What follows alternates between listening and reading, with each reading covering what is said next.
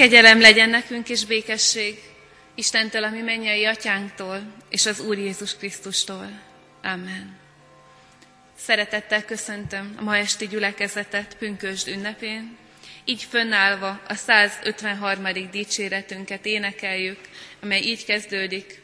Ó, mely boldog ember az, ki téged élő, igaz, egy Istent megismerhet.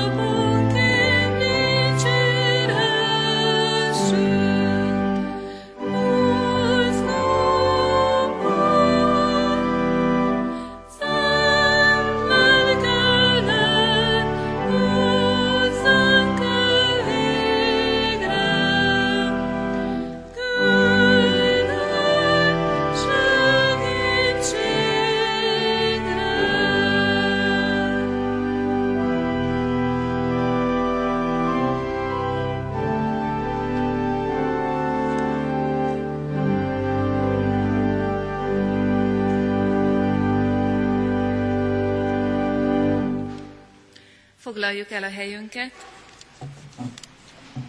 és folytassuk Isten dicséretét, és készüljünk egyben Isten üzenetének a hallgatására. A 246. dicséretünket énekeljük mind a négy versével.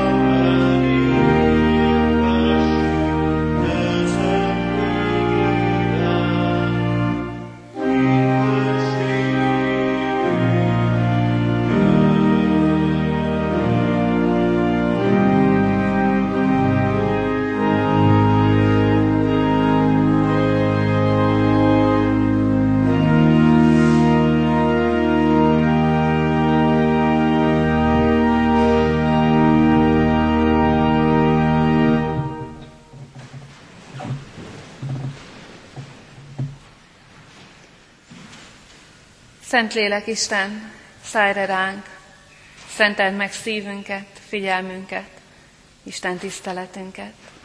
Amen. Isten igéjét az apostolok cselekedeteiről írt könyvből olvasom, a 11. fejezet 19. versétől a 26. versig. Az igét és a, az igét a gyülekezet helyét elfoglalva hallgassa meg figyelemmel.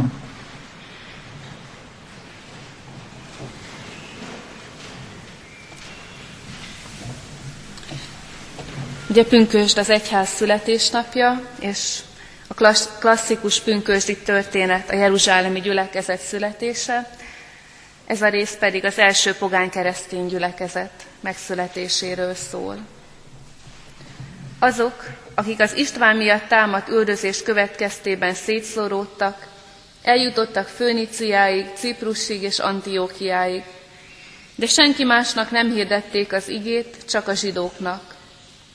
Volt azonban közöttük néhány ciprusi és cirénei férfi. Mikor ők eljutottak Antiókiába, a görögökhöz is szóltak, és hirdették az Úr Jézust. És az Úr keze velük volt, úgyhogy sokan hittek és tértek meg az Úrhoz. Ennek a híre eljutott a Jeruzsálemi gyülekezet fülébe, ezért kiküldték Barnabást Antiókiába. Amikor megérkezett, és látta az Isten kegyelmét, Megörült, és bátorította minnyájukat, hogy szívük szándéka szerint maradjanak meg az Úrban. Mivel derékember volt, telve Szentlélekkel és hittel. És igen nagy sokaság csatlakozott az Úrhoz. Barnabás aztán elment Tarzuszba, hogy felkeresse Sault. Amikor megtalálta, magával vitte Antiókiába. Így történt, hogy egy teljes esztendeig dolgoztak együtt a gyülekezetben, és igen nagy sokaságot tanítottak. A tanítványokat pedig Antiókiában nevezték először keresztjéneknek. Isten áldja meg igényének a hallgatását, megértését, így a helyünkön maradva imádkozzunk.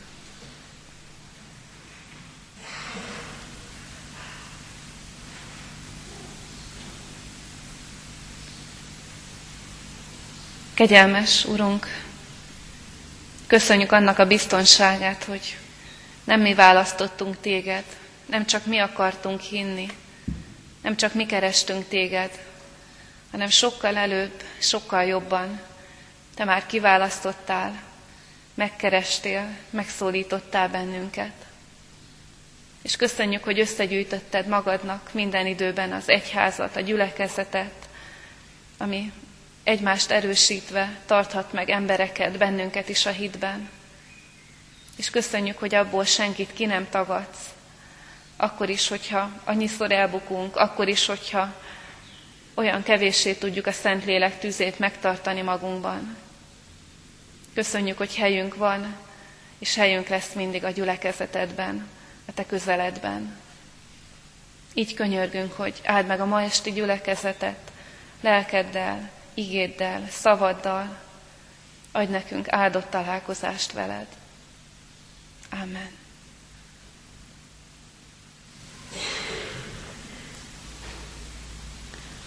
Istennek az az igéje, amelyik szólt hozzám, és hiszem, hogy lelke által hozzátok is szólni szeretne. Az előbb hallott ige szakasz folytatásában van megírva, az apostolok cselekedetei 13. részének első három versében. Antiókiában, az ottani gyülekezetben volt néhány próféta és tanító. Barnabás és Simeon, akit Nigernek is hívtak, Cirénei Lucius és Manaén, aki Heródes negyedes fejedelemmel együtt nevelkedett, valamint Saul.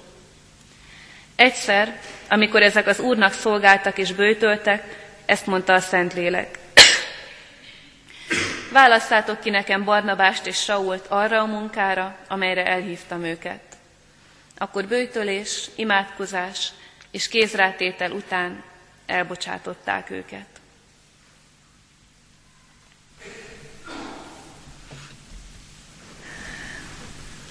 Azt hiszem, sokunk vágya az, hogy világosabban és egyértelműbben éljük át azt, hogy az Isten személyesen vezet bennünket. És ebben az ige szakaszban, amit másodszor olvastam föl, nincsenek látványos nagy események, nincsenek csodák, még megtérések se igazából.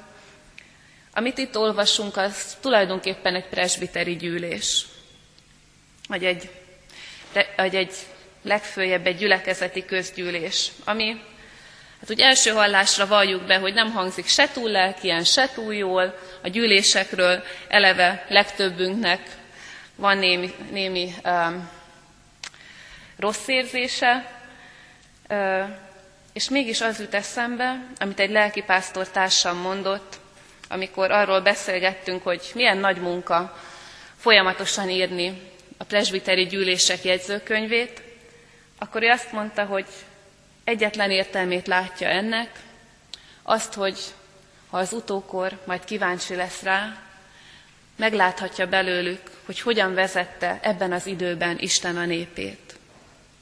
Ha van értelme jegyzőkönyvet vezetni az Isten népe történetéről, akkor ez, hogy meglássuk, hogy hogyan vezeti Isten a népét. És ez látszik meg ebben a történetben is meg az is, hogy az antiókiai gyülekezetnek volt egy olyan alkalma, amit a legtöbb gyülekezetben hiába keresnénk. Még a miénkben is, pedig hát a kecskeméti gyülekezetben alkalmak, bibliaórák, körök, hát szinte megszámlálhatatlan mennyiségben vannak, hála az Istennek. És mégis olyan, ami, ami erről olvasunk ebben az igében, Olyat én nem tudok felfedezni a heti programunkban, mert hogy ez nem az ige hallgatásról szólt, nem a, a közös imádságról, amikor a saját magunk egymás ügyei dolgait visszük az Isten elé, hanem egyszerűen csak arról, hogy ezek az emberek ott voltak Isten előtt, bőjtöltek, imádkoztak, azaz megpróbálták megüresíteni magukat, egyáltalán képessé tenni magukat arra, hogy az Isten vezetésé eljusson hozzájuk. És erre leginkább az utal, hogy együtt bőjtöltek. Mert a bőjt az első keresztjének életében nem volt egy mindennapos dolog. A bőjt az mindig azt jelentette, hogy most az Isten akaratát keresem, várom, és éppen ezért, hogy ez eljusson hozzám, ezért én kész vagyok, hajlandó vagyok még lemondani dolgokról is. És a bőjt, és ez a fajta útkeresés, az Isten vezetésének a keresése, az mindig imádsággal párosult.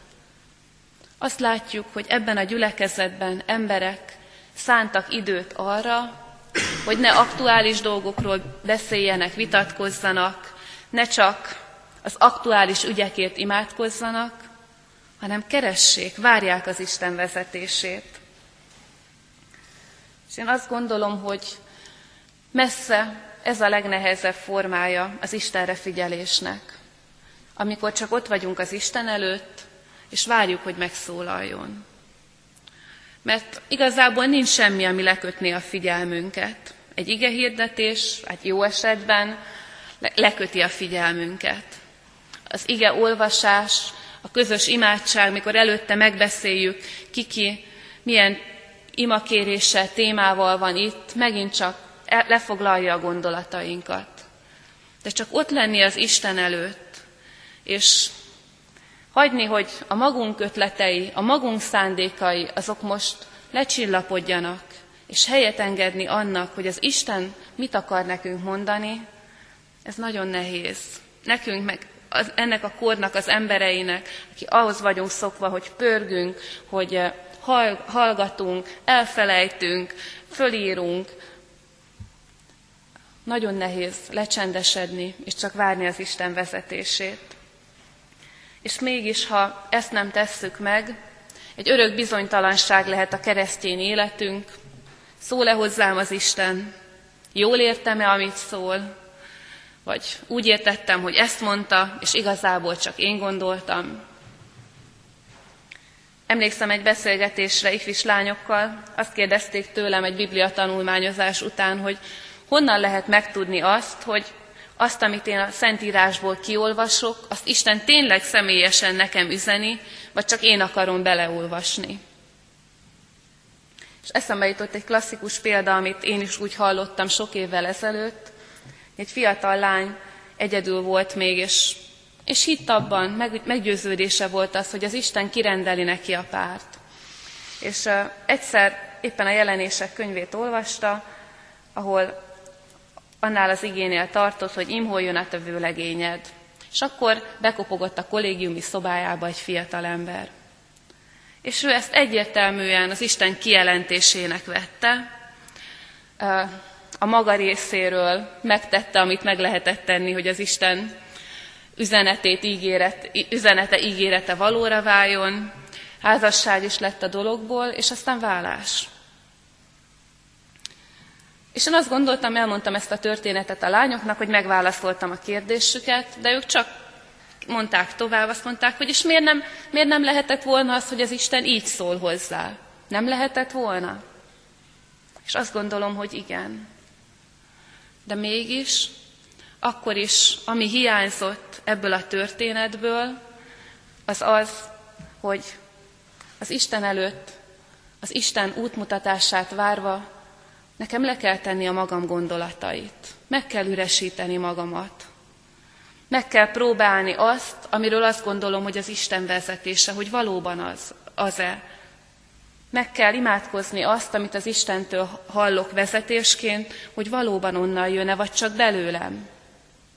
És ezt pedig nem tudjuk megspórolni, nem tudjuk megvalósítani csak úgy, hogyha időről időre vannak csendes perceink, csendes óráink, akár csendes heteink az Isten előtt, amikor nem a saját akaratunkra, nem a saját ötleteinkre kérünk egy-egy mennyei igent, hanem várjuk azt, hogy Uram, mi a terved velem, merre akarsz küldeni.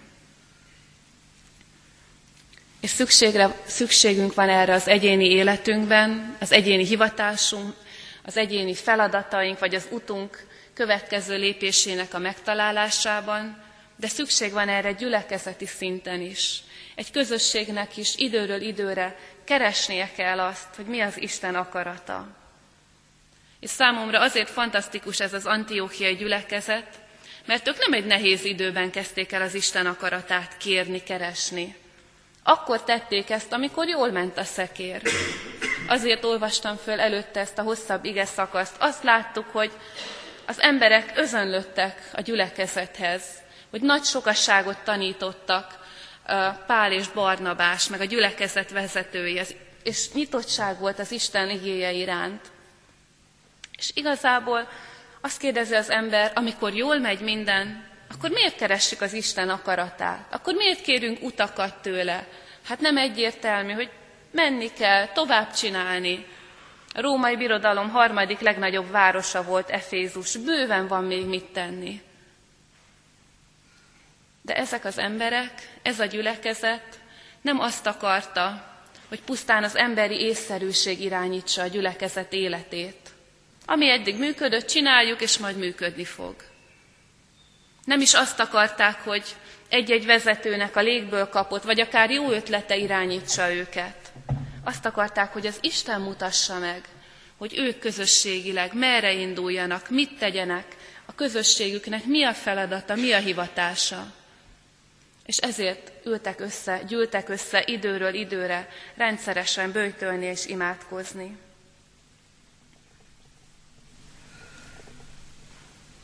Jó lenne, és jó annak, aki időről időre ebben az őrületes hajtásban, amiben vagyunk, merné és mernénk átengedni az életünket, és azt mondani Istennek, hogy jól mennek a dolgaim.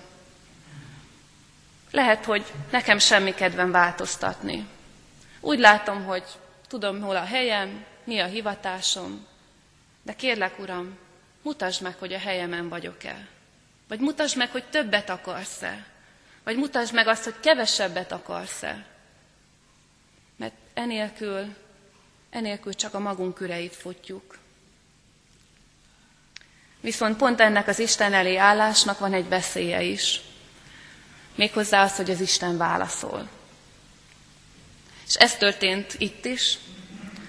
Ugye azt olvassuk, hogy egyszer, amikor az Úrnak szolgáltak és bőjtöltek, ezt mondta a lélek, válasszátok ki nekem Barnabást és Sault arra a munkára, amelyre elhívtam őket. Hát nem tudom, hogy ezek a bőjtölő, imádkozó emberek, mikor elkezdték a bőjtöt meg az imádságot, gondolták-e azt, hogy az Isten ilyen mindent fölfordító választ ad nekik. Mert ez tényleg az. Azt mondja nekik az Úr, a két legszeretettebb tanítótoktól váljatok meg. Küldjétek el őket misszióba, külföldre. Olyan munkába állítsátok, amiből ti látszólag nem fogtok profitálni. Engedjétek el azt, akinek az ige hirdetésén keresztül annyiszor tapasztaltátok meg Jézus Krisztus jelenlétét, üzenetét. Engedjétek el azokat, akikhez a magatok küzdelmeivel, Isten keresésével jártatok, mert hogy én új utat szerzek nekik. El tudom képzelni, hogy sokan ezután a válasz után azt kívánták volna, hogy bárcsak soha ne kérdeztük volna meg az Úristent, hogy mit akar. De megkérdezték, az Isten válaszolt, és igazából már csak egy kérdés volt hátra, hogy az a gyülekezet, aki volt olyan bátor, hogy elkérje az Isten akaratát, útmutatását a maga számára, lesz-e olyan bátor, hogy rá is lép arra az útra, amit az Isten mond neki. És ez a személyes életünkben is így van. Amikor keressük az Isten akaratát, amikor valóban akarjuk tenni azt, amire ő hívott, rendelt bennünket. Isten ritkán mondja azt, hogy úgy, ahogy van, nagyon jó. Semmi más dolgot, csak tartsd fönn a jelenlegi helyzetet. Isten ritkán mondja ezt. Annál többször mondja azt, hogy akkor indulj útnak. Ha engem kérdezel, hogy mi a feladatod, ha az én vezetésemet kérdezed, adok elét feladatot, de az olyan lesz, amit nélküle nem fogsz tudni megcsinálni. Az olyan lesz, ami, ami nem megy saját erődből. Az olyan lesz, amiért talán el kell engedned dolgokat, amihez ragaszkodsz. Amikor Isten válaszol, utat mutat nekünk, akkor legtöbbször választás elé állít, elmerjük-e engedni a működőképeset, a jót, elmerjük engedni Pált és Barnabás, bízva, abba, azt, bízva az Isten ígéretében, hogy nem fog a mi gyülekezetünk ettől az áldozattól megszegényedni, sőt gazdagodni fog, és máshol pedig áldás lesz, mert az Istennek terve van. És ugyanígy a saját életünkben Isten elénk állít valamit, elmerjük engedni a régit, hogy az úgy elkezdhessen kibontakozni. Egy idősebb keresztény testvére mondta egyszer, hogy merjünk új utakat, akár veszélyes dolgokat is kipróbálni, mert keresztény emberek ritkán szokták az életük végén bánni azt, amit tettek, de sokkal többször azt, amit nem tettek. És azt gondolom, hogy ez, ez nagy bölcsesség, Nekünk, akik az Isten vezetése alatt, az Isten törvénye alatt igyekezzünk élni az életünket. A legnagyobb kísértésünk az, hogy, hogy a kényelmünkben megmaradjunk. Hogy nem, nem merjünk olyan utakra menni, ami, ami új, ami veszélyesnek tűnik, amiben, amiben nem látszik a biztosíték arra, hogy áldás lesz rajta, csak az Isten ígérete de az Isten ígérete ott van.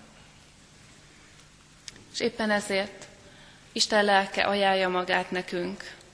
Isten lelke arra bíztat bennünket, hogy az egyéni életünkben, de a közösségi életünkben keressük a vezetését, keressük az útmutatását. És ha meghallottuk, akkor mondjunk rá igent, induljunk el, és higgyük el azt, hogy az Isten ajándékai és az ő elhívásai, azok megbánhatatlanok. Abból áldás születik, abból élet születik, abból megtérések születhetnek. Éppen ez az, amire bennünket Jézus Krisztus elküldött. Menjetek el, tegyetek tanítványokká minden népeket. Így legyen. Amen.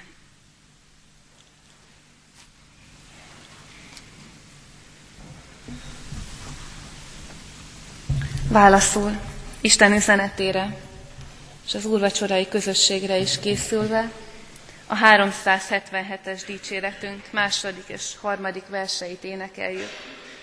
A második vers így kezdődik. Szentlélek, imádunk mi téged, valljuk Istenséged.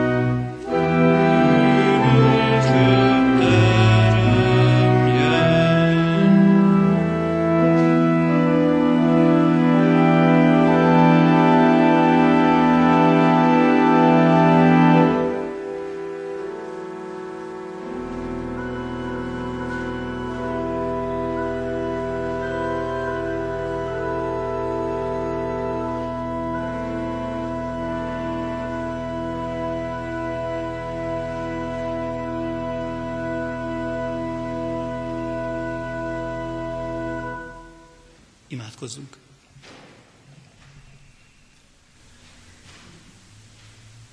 Urunk Krisztusunk, köszönjük neked, hogy ebben a vacsorában értetetlen módon, de mégis átélhetően itt vagy velünk. Urunk, nem tudjuk igazán megragadni a te lényedet, nem tudunk igazán leírni téged, de Urunk, köszönjük, hogy nem is kell, Köszönjük, Urunk, hogy elég, hogy Te itt vagy velünk. Elég, hogy megállhatunk asztalodnál. Elég, hogy megállhatunk abban a közösségben, amelyet te hívsz össze. Abban az, ast, abban az asztal közösségben, ahol te ülsz az asztal főn. Te adod nekünk ajándékodat, elsősorban a te áldozatodat. Köszönjük, Urunk, hogy ahogyan a korgybor és a falat kenyér a miénk, ugyanannyira valóságosan a miénk, a te kegyelmed is. Köszönjük, Urunk, hogy lehet tudásunk, üdvösségünk felől, hogy nem hagytál minket bizonytalanságban. És Úrunk, ezen az ünnepen most különösen köszön, köszönetet mondunk azért, hogy elküldted a lelket, a vigasztalót, a pártfogót, hogy nem hagytál minket árván. Hogy ugyanolyan erővel és hatalommal itt vagy jelen közöttünk, immár nem emberi testben, hanem a lélek által. Köszönjük Krisztusunk, hogy kaphatjuk ezt a lelket. Köszönjük Krisztusunk, hogy erő lehet bennünk ez a lélek. Köszönjük Krisztusunk, hogy változtat minket ez a lélek. Urunk, megvalljuk, nem nagyon szeretünk változni, mert fájdalommal jár. De Urunk, azt is tudjuk, enélkül életünk nem teljesedhet ki. Köszönjük, hogy Te vállaltad fájdalmainkat, és hogy minket is munkára, küldetésre hívsz. Köszönjük Krisztusunk, hogy lehet mindannyiunknak dolga ezen a világon. Elsősorban rólad tanúságot tenni. Köszönjük, hogy itt van velünk a lélek, amely szánkba adja a szavakat, esetlenségünkbe adja a bátorságot. Köszönjük Krisztusunk, hogy itt lehető velünk. Szentlélek Úristen, kérünk is téged, az ünnep elmúltával is maradj velünk. Lángolj bennünk, csontjainkba rekesztett tűzként. Hadd tudjunk rólad számot adni, hadd tudjunk rólad bizonyságot tenni. Örömünkről, megváltottságunkról, üdvösségünkről. Kérünk, Urunk, ígéretet szerint maradj minden napon velünk a világ végezetéig. Amen. Testvéreim, most könyörögjünk azokkal a szavakkal is, amelyeket Krisztus tanított nekünk. Mi atyánk, aki a mennyekben vagy, szenteltessék meg a te neved. Jöjjön el a te országod, legyen meg a te akaratod, amint a mennyben, úgy itt a földön is. Ami mindennapi kenyerünket add meg nekünk ma, és bocsásd meg védkeinket, miképpen mi is megbocsátunk az ellenünk védkezőknek. És ne vigy minket kísértésbe, de szabadíts meg minket a gonosztól, mert tiéd az ország, a hatalom és a dicsőség mindörökké. Amen. Testvéreim, az adakozás lehetőségét hirdetem, mint ami életünk Isten tiszteletének része, és mint ami által hálánkat egyféle módon ugyan csupán, de mégis egyféle módon kifejezhetjük az Úr ajándékaiért. Most pedig kérjük együtt az Úr áldását. Testvéreim, az Úr pedig a lélek, és, és ahol az Úrnak lelke, ott a szabadság. És az Atya szeretete, a Fiú kegyelme és a Szentlélek közössége legyen és maradjon minnyáján ti veletek. Amen. Isten tiszteltünk végén pedig most az Úr dicséretével adjuk itt ezt a házat. 462-es számú dicséretünket énekeljük. 462-es számú dicséretünknek három verszakát. Első három verszakát. Annyi van neki összesen. Csak vedes uram végig és fogd kezem. thank you